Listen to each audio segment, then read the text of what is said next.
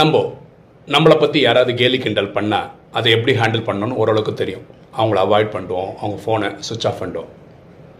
நம்ம நம்மளை பற்றி கிரியேட் பண்ணுற கிரிட்டிசிசமில் நம்ம உள்வாங்கிக்கிறோம். அப்புறம் அதை பற்றி ஃபீல் பண்ணுறோம் நம்ம வாழ்க்கையில் நம்ம உருவாக்குற கிரிட்டிசிசம்லேருந்து நம்மளை பாதுகாக்க வேண்டியது நம்ம ஒவ்வொருத்தருடைய கடமை. ஏன்னா நம்ம வாழ்க்கையில் அமைதி வேணும். எண்ணம் போல் வாழ்வு.